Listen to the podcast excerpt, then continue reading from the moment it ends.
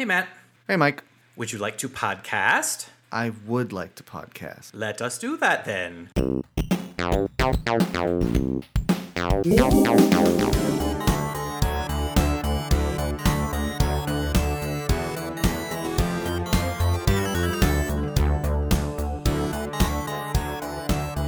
Welcome, everyone, to Hacking the Grepson.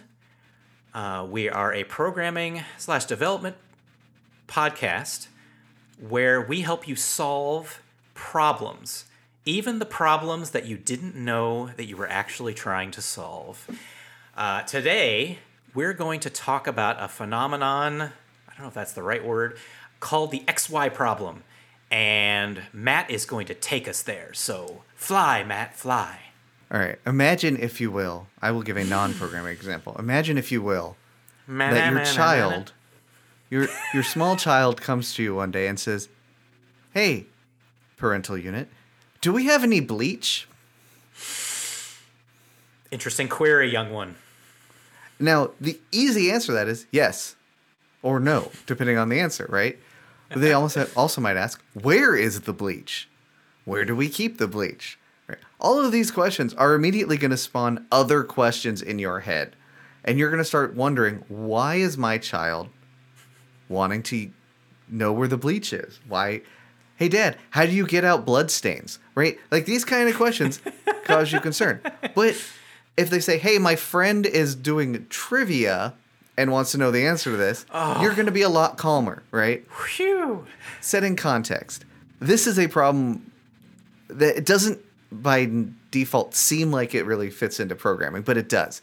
And I think specifically it comes into play a lot when answering questions for people, which if you're in tech support, if you're mentoring someone, uh, if you're helping someone problem solve, which we all do in our in software engineering, uh, you're going to run into this. And X Y problem is a communication problem. Uh, and basically what it is is someone asks a question, but they don't really want the answer to that question. They want, they're trying to solve some other problem. Uh, mm-hmm. How does this actually say it? The question is about an end user's attempted solution rather than the root problem itself, right? Hey, Dad, right. Do we have any bleach? Because I am making a chemical weapon versus, uh, hey, I want to, I want to kill this patch of grass, right? I'm right. Hey, you know, bleach isn't the right answer to that. Right. Hey, Dad, where's our flamethrower? Why? I want to start the barbecue. Oh, okay. Uh, you just need a match. Let yeah. me do that for you. Also, did you know there's a starter on the side of the barbecue? Oh, I didn't know that, right? What usually happens in practice is someone will come to you and say, hey, how do you do, how, how does Dijkstra's algorithm work or something, right? Like some, some obs- they're asking you for a bit of knowledge that you might have, and you can answer that question. Mm-hmm. And then they'll go off and use it. But they were trying to use a, a searching algorithm to do sorting, right? And that was not the right thing. If they gave you the problem they were trying to solve and then gave you the solution, or then gave you the solution that they were trying to work towards and the problem they ran into with that, less of a problem. I have always phrased this as, let's talk about the premises before we talk about the solutions. Mm. But I like the mm-hmm. – I, I only just learned that there's a term for this the other week. Oh. Because a guy at work – was complaining about this problem, and someone else came in and said, oh, that's the X Y problem, and linked to a Wikipedia article. And I went, what? It has a name? Everything has a name. Nothing is original. Yeah. Um, so, Matt, yes, you, you gave a... I loved your opening situation with the bleach. That is a perfect example of this X Y problem. Where I first came about this was most likely... I mean... Not necessarily where I first saw it, but where I think it first crystallized for me was probably on a site like Stack Overflow. Stack Overflow, if you don't know, is a very popular um, tech question and answer site. You know, people go on there and they ask questions about it, although it has expanded to basically any knowledge of the universe, not just tech. But it started at Stack Overflow, just people asking programming questions, and then people would come in and ostensibly answer them, hopefully. And then it just becomes a huge user-generated database of problems and solutions, hopefully. But as you said, a lot of people in tech, because tech is and, and programming is difficult, and there's a lot of things that people don't know and need answers to. It's, you know, it's a, if it were super easy and didn't need people to ask questions, everybody would be doing it. But that also means that people often come in, as the example they give on this uh, site that I'm looking at, um, how can I echo the last three characters in a file name? For example, if you have like a Word doc, you might have like, you know, my document.doc. And, you know, the person answers their question and says, oh, well, you know, do this. But then they ask, wait, why three characters? What do you really want? Do you want the extension, like the file extension, which is usually the uh, characters that come after the dot, like .doc or .xls or .jpeg? And the person responds, probably sheepishly, yes. And then the person answering says, oh, there's no guarantee that every file name will have a three-letter extension. So instead, you should do this. So the X Y problem is like the user wants to do X, which is find the file extension. They don't know how to do X, but they think if they do Y, they will figure it out. Uh-oh, they also don't know how to do Y. So then they ask for help with Y. So they're obscuring their original intention with a new intention. But as you do programming or anything long enough, you start to, you know, you get a lot of the same questions. You get a lot, you know, you get this database of knowledge in your head, and you know the things that you tried maybe, or that someone might try.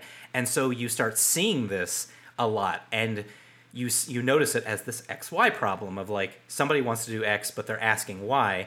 Um, I know another thing that came up when I first realized something about this is that people get really annoyed when people engage in this, that is they don't ask what their real intentions are, and instead they ask this other thing, because yes. It's kind of a bother to have to wade through the Y to get to the X. And I, I wanted to pose to you, Matt, like, why do you think that this happens? Why do people have the intention of, I mean, obviously with your child example and the bleach, they're trying to cover up why they need the bleach because they don't want you to know why they need the bleach because they would get in trouble for it. But the bleach is an innocuous question that they can get the answer to without revealing the bad part that they don't want you to know. But in tech, like, why wouldn't you just ask, how do I get the extension? Why would you ask, how do I get the last three characters of something? Like, why go through the hullabaloo?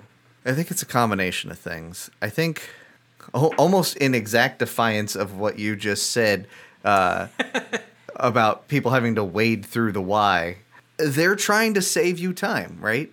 You don't need to, I don't need to give you all this context. You don't need to worry about that. I just, ha- I just have this dumb question. I just need this one little thing answered.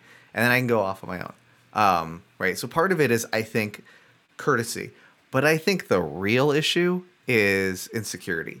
Um, hmm. I, in in tech, we all think we're very smart people. And mm-hmm. in a lot of ways, most of us are.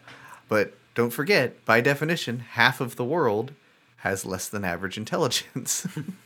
uh, and we're always, I think people are always worried that they're going to seem stupid.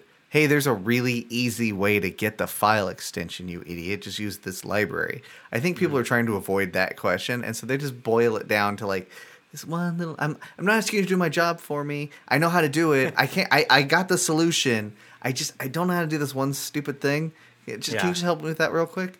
Um, which only ever leads to more problems. I that almost never is that a good way to approach problem solving. Mm. So, so, so you're saying that the person, their insecurity is, uh, it, it's making the problem solving take longer and obscuring yes. the whole thing. So it's, it's, it's pointless to do that. Yeah. Hmm. Uh, I think another side to this is the person who's asking, regardless of what their Y intention may be, uh, to skip the X intention. Uh, often feels that the person that calls them on their Y intention, like you said, maybe trying to be helpful, maybe trying to like, because they know more or they understand maybe where the X is behind the Y, they're trying to help. They're trying to push through the morass or the the the, the chaff to get to the wheat.